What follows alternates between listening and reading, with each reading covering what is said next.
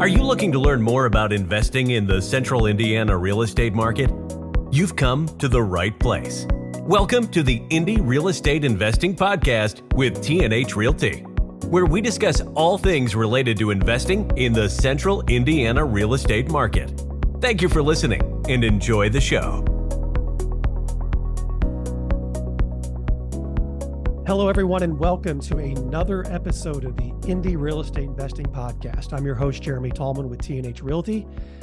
We are a residential property management company that services the Central Indiana market. With me today is a very special guest, someone I've known a long time now, I can say, because I guess we've both been in this industry a long time, and that is Laura Conway. She's our attorney, and she's with the law firm of Thrasher, Buschman, and Voelkel. Welcome to the show, Laura. Thank you, Jeremy, so much for having me. Yeah. So I think we're going to do a future podcast, the importance of building a team when you become a real estate investor. We've kind of hit on it in the past, but I want to drill into it a lot more in the future. But I think when people think of what our team is here at TNH, they think, well, it's our staff, which our staff is incredibly important to what we do. They're a big part of our team, but I can definitely say, Laura, I consider you part of our team here at TNH. An attorney is so important to have as a property management company, as a real estate investor. There's a lot of landlord-tenant laws. There's a lot of fuzziness out there about what landlords can't do, what tenants can and can't do. So they're very important. So, just when we've seen it all, we think we've seen it all. We occasionally have to deal with issues where it's like, well, let's give Laura a call. Let's shoot Laura an email because we don't know it all. We don't pretend to know it all. And your guidance has been invaluable to us over the years. So thank you. So I guess we'll start and give everyone, Laura, kind of a quick background about who you are and how you arrived at where you are today. Okay. So like you said, my name is Laura Conway. I'm a partner at Thrasher, Buschman, and Voelkel. We are a firm that does mostly business and real estate law throughout Central Indiana, though I do branch out to other locations. I've been with the firm since, 2004, I believe. I started as a law clerk. I went to a high school here in Central Indiana. Then I went to IU Bloomington for my undergrad and went to law school at IU Indianapolis, which is now called McKinney. Mm-hmm. And I started at the firm as a law clerk. So I started out just sort of learning.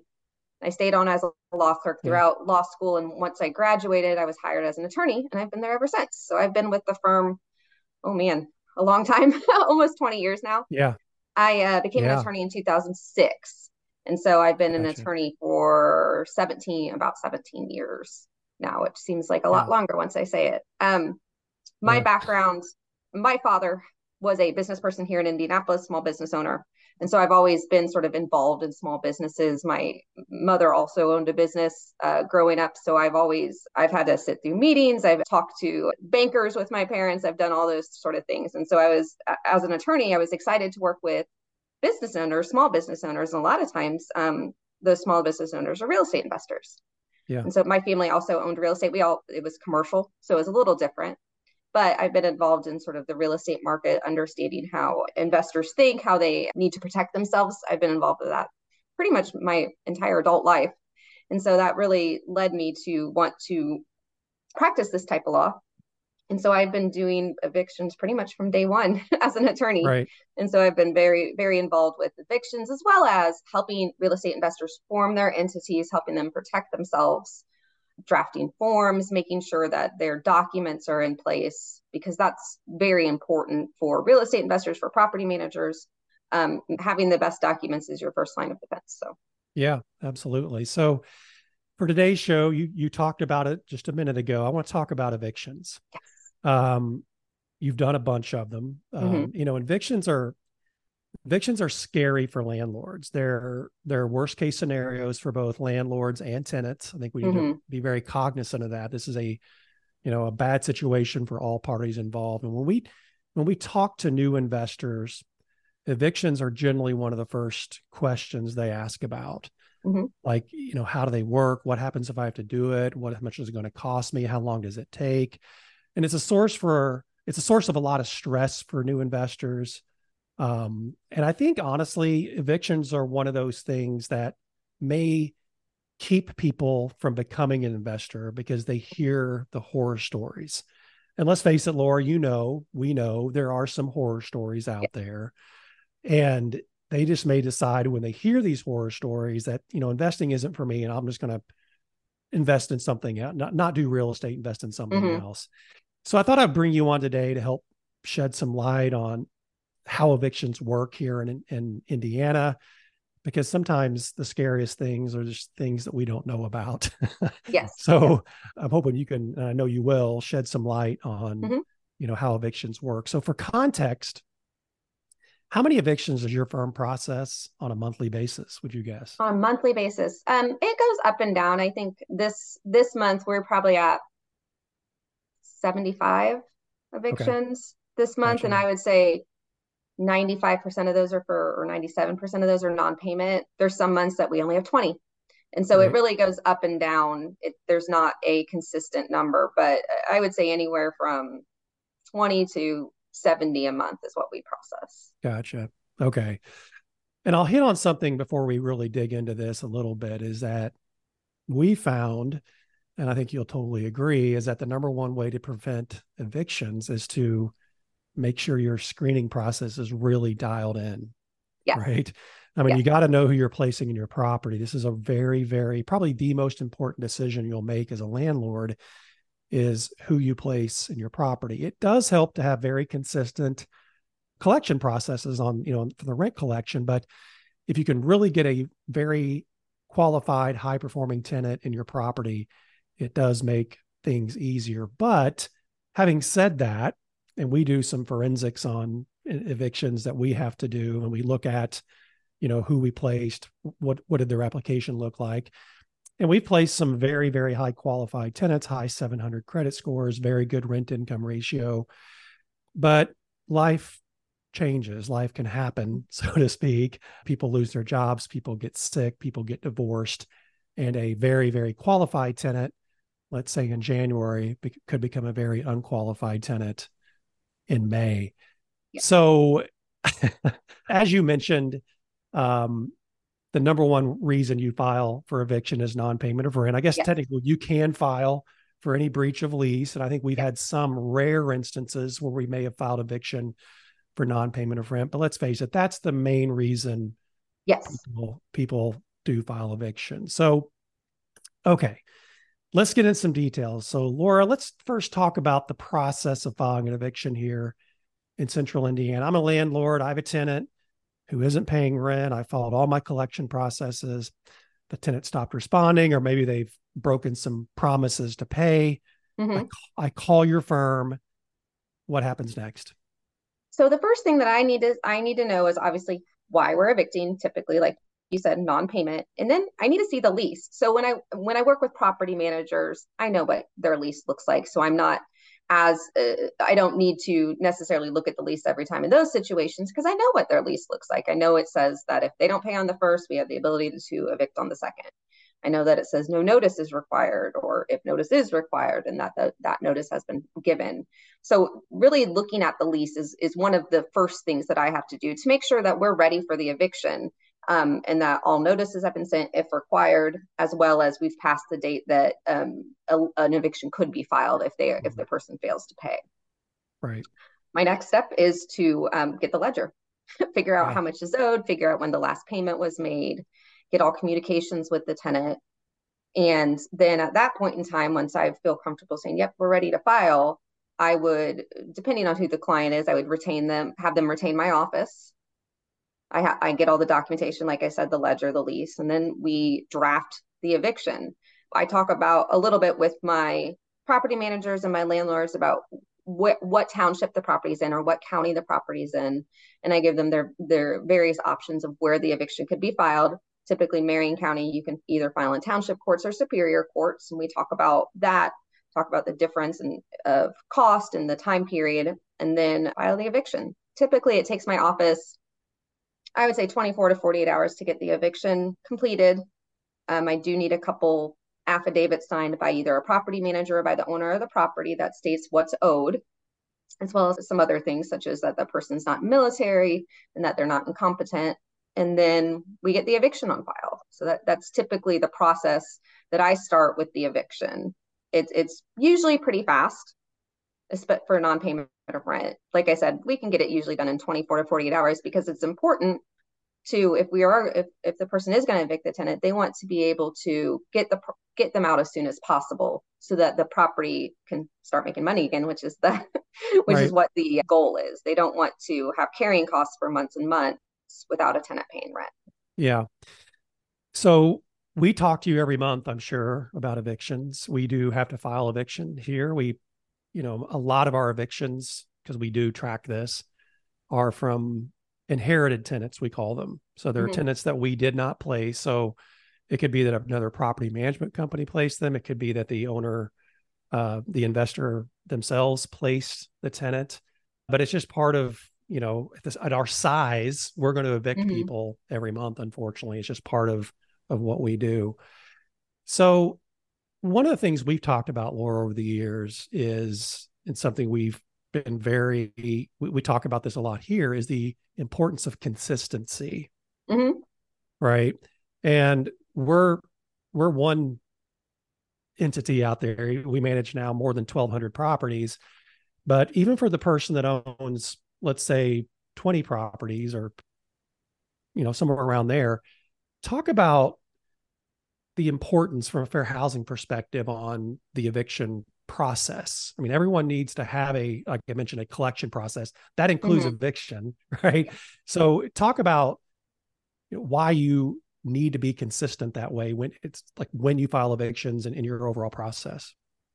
So I always tell landlords that they need to make sure that they're following what their lease says.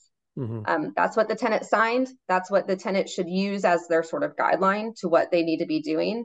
So if the lease says that rent's due on the 1st, then the landlord needs to make sure that that's the case, that the tenant is paying rent on the 1st. And if they're not paying rent on the 1st, then they issue their late fees, which if those are allowed by the lease, or issue the late letter or whatever provision is allowed for in the lease. You want to make sure that you consistently do that throughout every lease you have and throughout every property you have. And if you don't do that, a couple different things happen. And one issue is fair housing. If you don't do that and you say, this tenant for the property A, I'm going to let him go. I'm not going to file until the 15th of the month, even though the lease says that I can file on the 2nd. Oh, but this property tenant B, I'm going to file on the 3rd. I'm really going to decide I don't want to deal with them. And there could be various reasons for doing that. But in order to prevent a claim for discrimination that you're doing tenant A this way because of they are a certain protected class or not a certain protected class, and you're doing tenant B this way because they are a certain protected class, you want to prevent any claim of that. Typically that's the thinking is nowhere close to that, but you want to make sure to protect against any showing of that a third party would come in and look at the situation and say, well, why did you do this? It looks like you did it because of a reason, because of discrimination. And so if you treat everybody the same and follow the procedures that are within your lease, then you don't have that. You can say, look, I filed on tenant A on the 3rd of the month. I filed on tenant B on the 3rd of the month. There's no question that I filed because they failed to follow my lease, failed to do what they were supposed to do. So I do believe that's the reason. And also, I think it sort of shows the tenants. You don't want a tenant to think, well, I've paid on the 15th of every month and you haven't done anything. Why did you file the eviction this time on the 10th of the month? And though there's legal reasons that's okay, that I think are probably beyond what we'll talk about today. But it's just, I think a tenant views it as, that's not fair. You've allowed me to do this multiple times. And then now you're all of a sudden not allowing me without any notice.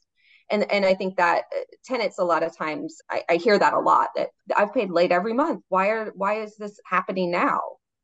And then that sort of prevents that from happening. If a tenant says, you know what, you filed every time I paid after the 1st, then they aren't in a situation where they've paid late for multiple months, yet they're now having an eviction.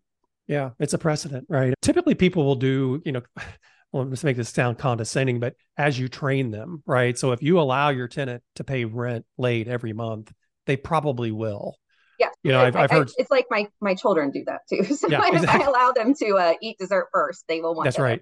Right. Right.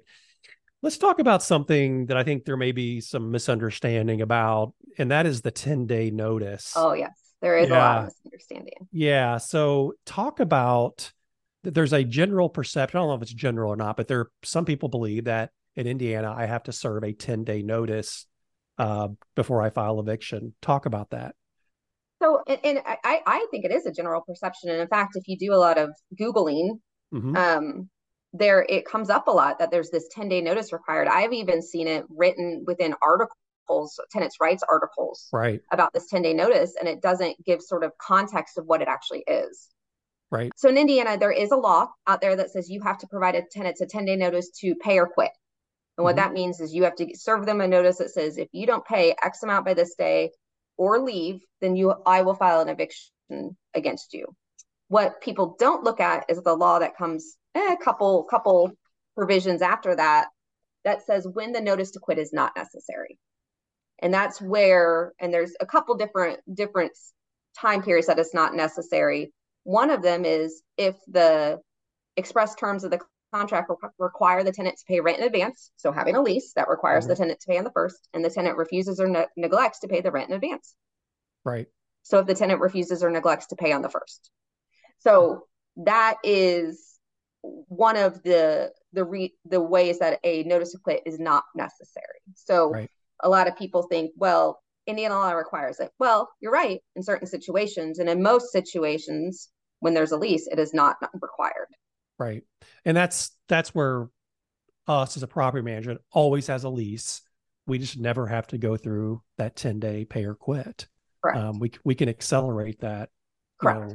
Quite a bit. So, okay. I want to clear that up because it's, one of those things during your collection process that you just don't have to build into, assuming you have a fixed term lease and, it's in effect and all that good stuff. So, and assuming there's no notice provision in your lease, which I have seen before. Correct.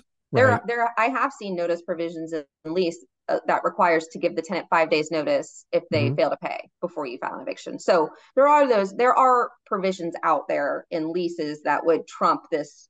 When the 10 day is not necessary, if the lease requires it, then you still have to follow it. Right. But so that's why in most situations, I make sure the leases I draft and the client's leases I review don't have a provision like that would allow them to file immediately upon non-payment. Gotcha. Okay. So the time frame to actually file the notice or the eviction is pretty quick. You mentioned 24 to 48 hours. Mm-hmm. What's it cost me? And let's forget about attorney's fees for a minute. If I just wanted to file an eviction myself, I'd go online, get the forms, I'm going to pay something. There's filing mm-hmm. fees. Like yep. what is the filing fees? What are the filing fees today? So it depends on where you file. Like I talked about, Marion County has township courts. We have 9 separate mm-hmm. township courts, as well as a superior court system. And mm-hmm. so the costs in those small claims township courts is less than the superior court.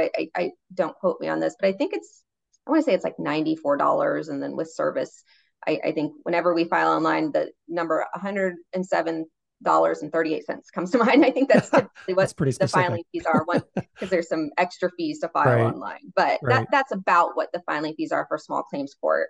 Superior court is more expensive. $191.01 is the number that I always see. That's the superior court filing when we do a filing online. Right. Okay.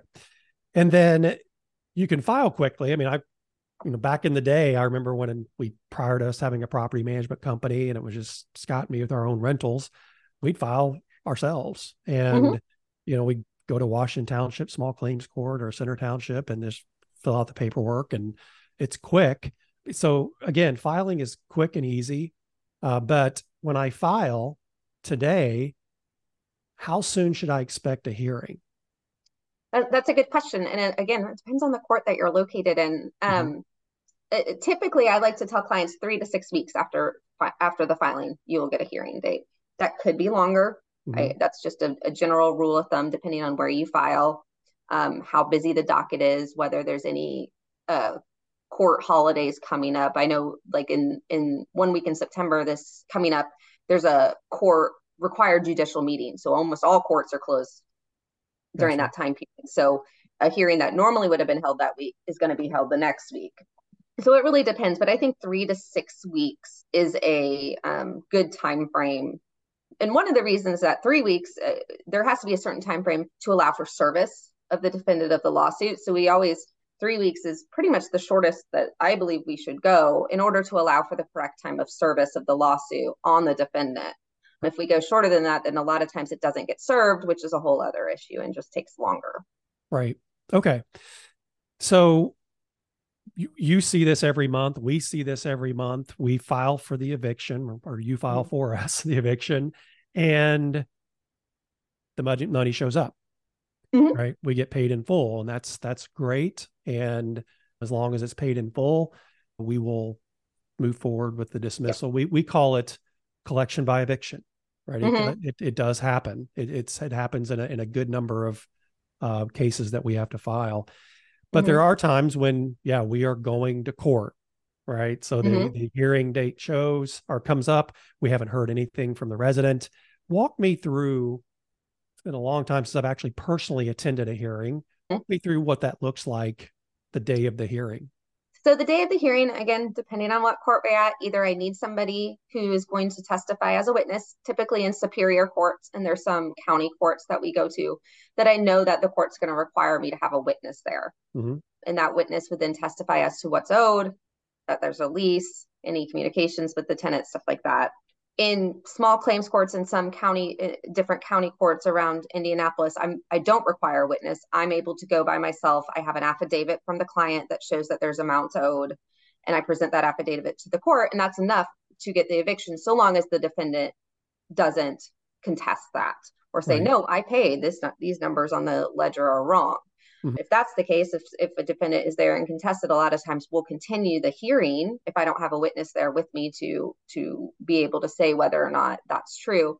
I'll continue the hearing in order to allow for what's called a contested hearing. Mm-hmm. And that's where there's going to be evidence presented about what's owed other than just an affidavit to the court.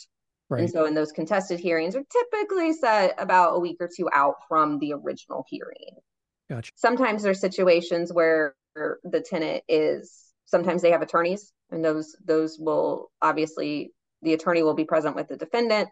But I find, unfortunately, about, I would say 70% of my cases, the tenant doesn't even appear at the hearing. And at that time, we request possession of the property from the court and get a court order for possession of the property. Right. A couple of points there.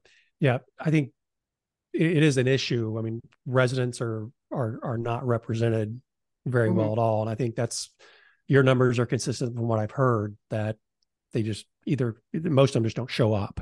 Mm-hmm. And there's reasons for that. They know they realize they haven't paid rent. They realize it's a formality, and maybe they just say, I'll spend my time getting myself moved and that sort of thing. But you'd mentioned before, this is really the hearing and the claim that's being filed is for possession, right? You're filing for possession, and then that hearing is for that. So, okay. So a typical case, you appear in front of the judge, the defendant, the tenant does not, you're granted possession of the property.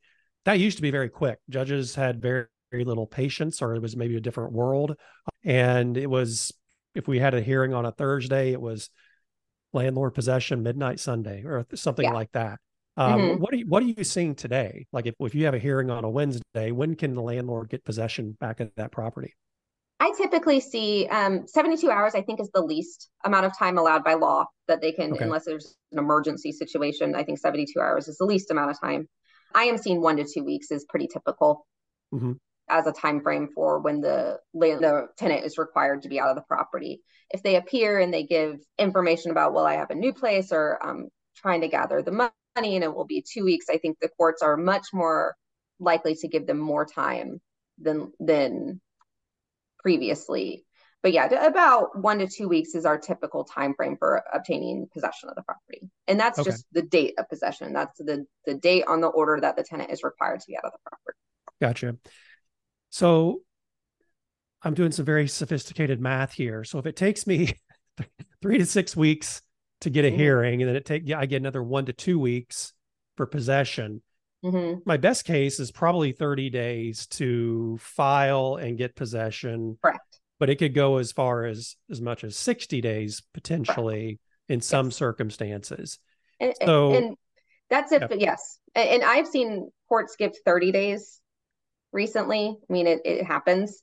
If for possession, you're talking about. Yes, for possession, if there's certain situations. And I think that one of the things, and we haven't talked about this yet, we can talk about this a little bit more in detail, but is the ability to get rental assistance for tenants has really increased the amount of time that courts are giving, because the rental assistance that the tenants are obtaining or trying to get applying for takes a lot of time. Mm-hmm. It's a long process. And so courts are reluctant to, if the tenant is within the application process of whatever rental assistance, which in Marion County, it was called Indy Rent, but which is now no longer giving rental assistance. But the courts were much more likely to give the person time in order to proceed with that process. And so we were seeing 30 days, not much longer than 30 days, but we were seeing 30 days if the tenant can show, yes, I applied, here's my application, here's showing it's in process. Right. So, and that can work out for both parties, right? Exactly. Yeah. Right. Because that would have, I mean, and I always tell tenants when I'm in court, I'm like, my client is not in the business of getting you out of the property. My client is in the business of keeping you in the property and having you pay. My client does not want you out. They want you to pay. That's the goal, is to have a paying tenant who is happy with the property and a landlord who's happy with receiving the payments. That's why everybody entered into the lease. Absolutely. Yeah, like I said, no one wants to evict. I mean, it's worst case scenario for everyone. No, it really is. And I think that's a misconception that landlords just want to evict and are money hungry, when in reality, it's these landlords, especially the single family owners, they have bills too. That's right. They have to pay for property taxes. They have to pay for their own mortgage. They have to pay for insurance. They have their own bills too. So it's not that they are trying to hurt the tenant. It's not that they're not money hungry. They're just trying to recover the money that they are entitled to under their contract. Right. That's exactly right. So, okay. So you're given the possession date, and this happens occasionally, particularly since housing is we have too little housing, and it's hard to find places to live today. The tenant doesn't vacate. Yep. Right. So judge says, hey, tenant, you need to be out on September 5th. Landlord shows up the property on September 5th.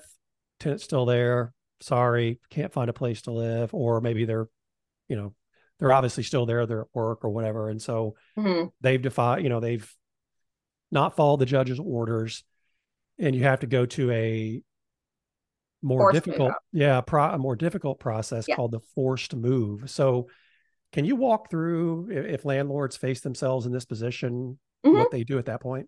Yes. So typically at that point in time, client contacts me, they say, tenant A was supposed to be out by this date and they're not. What do I do?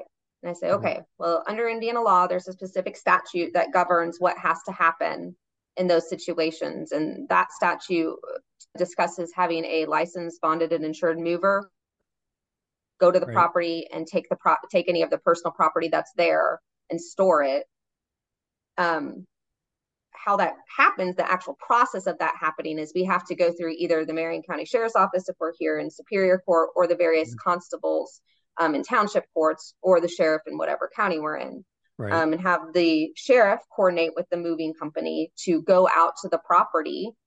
A lot of times they have to punch through the locks, either if the landlord doesn't have a key or if the tenant has changed the locks. They have to punch through the locks, have a locksmith with them, which the moving company usually has with them. And then literally do a forced move out, which is take the tenant's personal property, tell the tenant they are not allowed back in the property, and then secure the property for the landlord.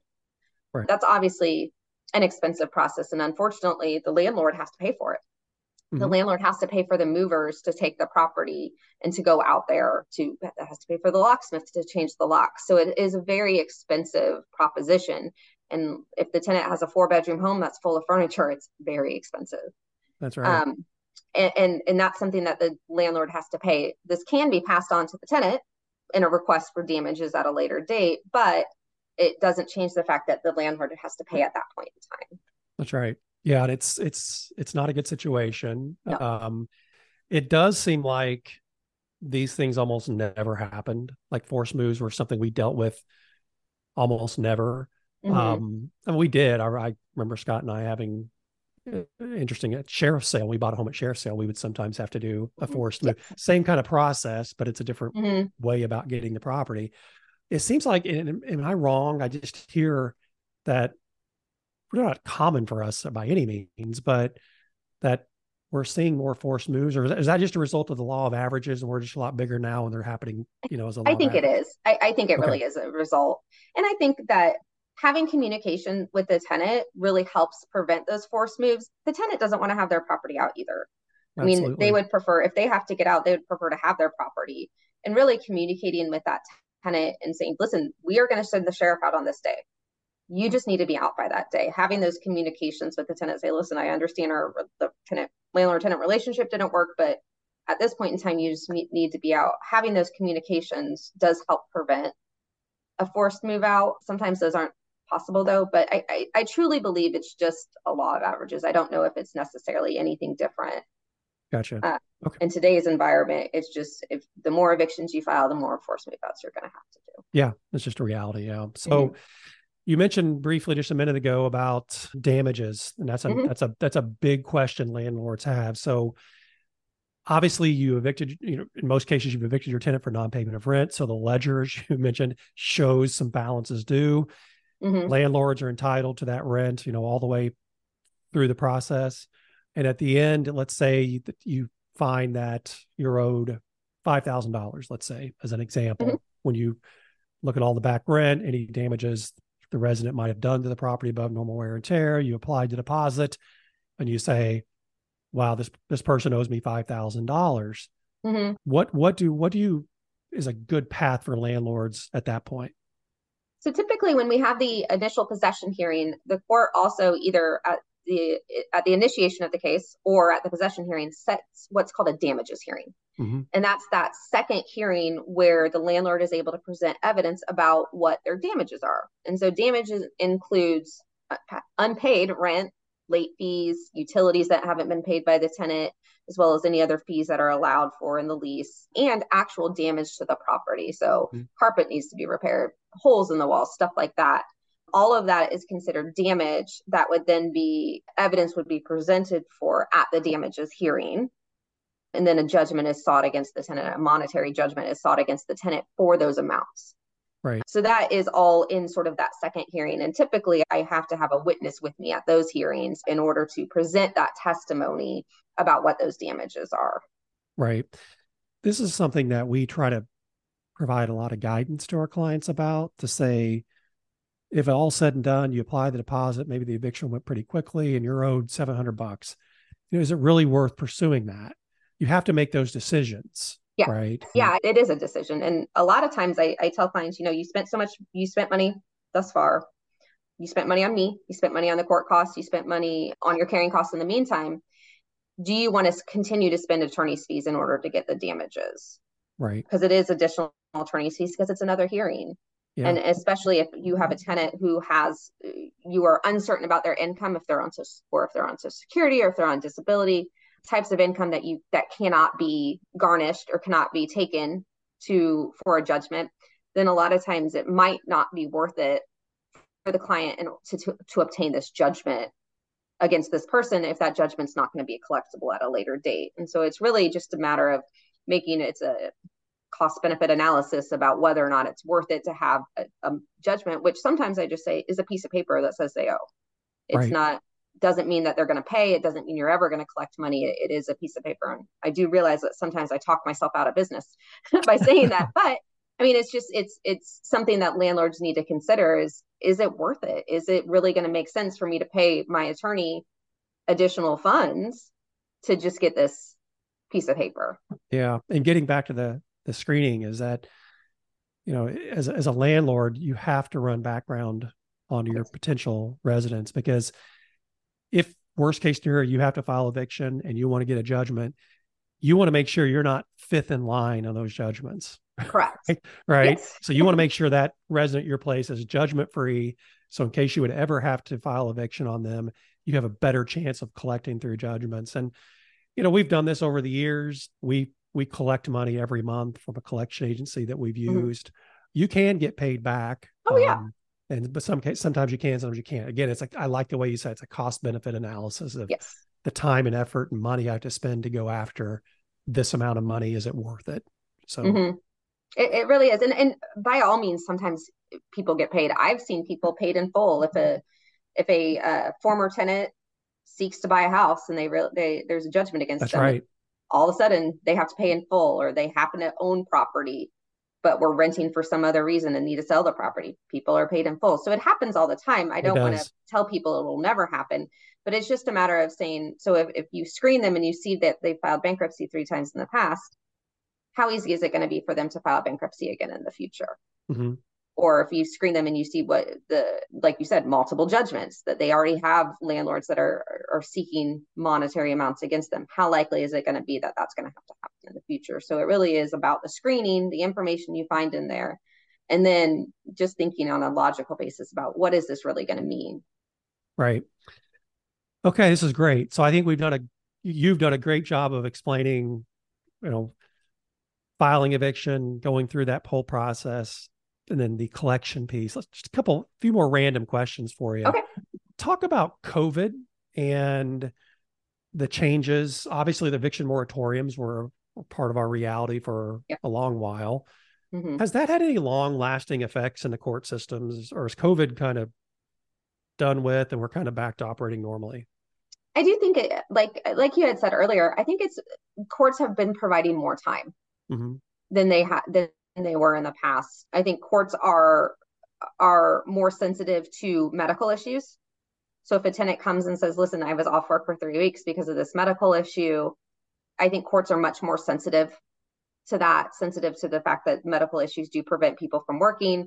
I think it has increased the amount of rental assistance available, not just through Indy Rent, which unfortunately is a program that's closing down, but through townships and other places that provide rental assistance. It's definitely increased that, which is very beneficial for tenants. If a tenant does, if life happens and they have a child that's sick, so they have to stay home from work, having that ability to get rental assistance really helps. And I think COVID really caused that. I don't think there were some resources available previously, but not nearly the amount that is available now. Yeah. Speaking of rental assistance, I don't have a great grip on all the different ways we receive rent in terms of that rental assistance. I know Indy Rent was a big part of it that no longer exists, but I just happened to be looking at a ledger with an employee last week and saw that we received rental assistance from a church in Tennessee. Mm-hmm. Oh, wow. Right?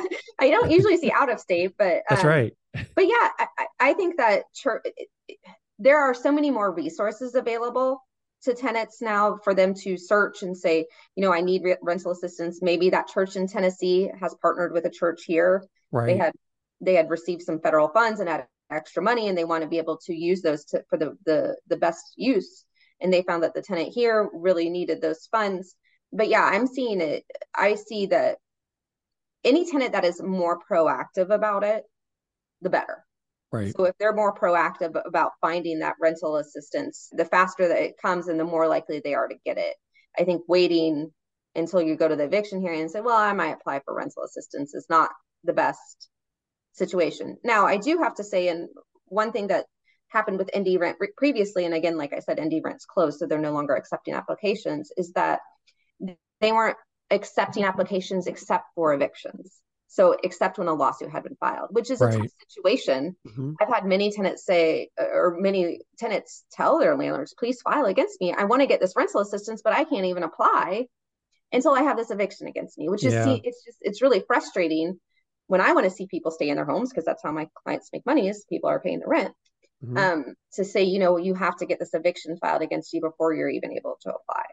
Yeah, that's tough. I mean, I do remember that. And I don't like that, but I understand why it's necessary. They have to get the money to the people that need it the most, which is the evictions. Yeah. And I'll say something, you mentioned that tenants need to be proactive and look for rental assistance. I'll flip that on landlords and say, as a landlord, you should be proactive in knowing about where rental assistance is available. Mm-hmm. If you have a website, putting that on your website. I remember when COVID was in its height, we spent tremendous amount of time researching, finding, and then posting various rental assistance agencies mm-hmm. out there for our residents mm-hmm. and being very proactive with our residents saying, hey, here's a comprehensive list, or not, I won't say it wasn't a full list necessary, but there was dozens and dozens of agencies out there at that time that were providing rental assistance, and not even waiting till rent was late, but just proactively letting our residents know, if you have an issue, come here. And by the way, if you know of another place, let us know so we can post it. Mm-hmm. We're trying to work together. Again, at the end of the day, we're on the same team. We want everyone to pay rent. The resident doesn't want to get evicted. So anything you can do as a landlord to be proactive in notifying your residents where they might be able to get assistance. A church in Tennessee, for example, is probably a wild card, but there are still a lot of agencies out there mm-hmm. who under the right circumstances will help people. And one issue that that came up with Indy Rent, as well as others, is the involvement of the landlord in the application process. Mm-hmm. I think a lot of landlords have the misperception, and this at one point in time, maybe this was the case, but if you worked with the tenant in the rental assistance process, that means you can't evict them, which is not necessarily the case anymore. Mm-hmm. So landlords were hesitant to fill out their portion of the rental assistance, which then means the rental assistance process takes longer. And instead of the landlord getting the check, the tenant gets it. So the tenant gets the check of whatever amount they were seeking. Unfortunately, we've had some tenants get those checks and still not provided over. And there's not much that can be done about that. But having the landlord involved in the process makes the process go faster, allows the landlord to check on their rental assistance, at least through Indy Rent and possibly through others, and receive the funds. They have a direct avenue to receiving the funds rather than the funds going through the tenant. Right. Yeah. All right. Last question for you. I'll let you go. We hear, and we know it's a thing. It can be a thing. Talk about emergency evictions. We've had some landlords come to us and say, here's my property. My tenant's late on rent. Please file an emergency eviction. I know it doesn't work that way, but can you shed some light on when landlords can file an emergency eviction here in Central Indiana? Yes. Non-payment of money is never an emergency eviction. Mm-hmm. So I tell landlords that, and even, the tenant's going to lose their job. Still not an emergency. Tenant went and bought a new car. Not an emergency. The only time that an emergency under Indiana law is possible is if there is imminent or already completed damage to the property. So if you know that the tenant is ripping up the flooring, the tenant is punching holes in walls, the tenant is starting to take out your air conditioner, stuff like that. Stuff that if this isn't stopped immediately, there will be a large amount of damage to the landlord. Having dirty carpets, probably not enough. Right. But, and I've also seen situations where if a tenant is doing something to, let's say it's a duplex and they're doing something to the person on the other side of the duplex, they're harassing them, they're yelling at them, the police are being called. I've seen those situations where courts will allow for emergency eviction because of what is happening mm-hmm. with the tenant, not necessarily because of the damage. But if a tenant is if the police have been called because there's been threats, if the tenant's making threats to the landlord, I've seen those situations happen. I had one situation where a tenant actually punched out a security camera in a hallway. It was a apartment type building. And so there were common hallways. In that situation, we were able to obtain an emergency eviction. Yeah. So it really is about damage to the property. That's the nexus for having those emergencies. Right. And that's something that if your clients call and say, hey, I have this scenario, you would advise them that, yes, we can go forward with an emergency eviction or no, you can't. Mm-hmm. Yes. And it really is a fine line between, that's damage, but is it that much damage? It's a fine line. Right. And can you just briefly walk through if someone is, being very abusive, let's say to a neighbor or, mm-hmm. another resident, what is that, just a real quick process of what does that emergency eviction look like? So the emergency eviction looks a lot like a typical eviction, only we file an additional petition that has to be verified, which means signed by somebody acknowledging that it's true and accurate. So sort of like an affidavit that says, this is what's going on. This is either the damage to the property. This is what's happening with the neighbors, and sort of laying out why an emergency is necessary. We file that with the court. The court typically, I think under statute, they have 3 days to set the hearing. It doesn't usually happen that fast, but the courts typically set it pretty fast. I think I had one set within a week. Okay. On one of the ones I've done recently.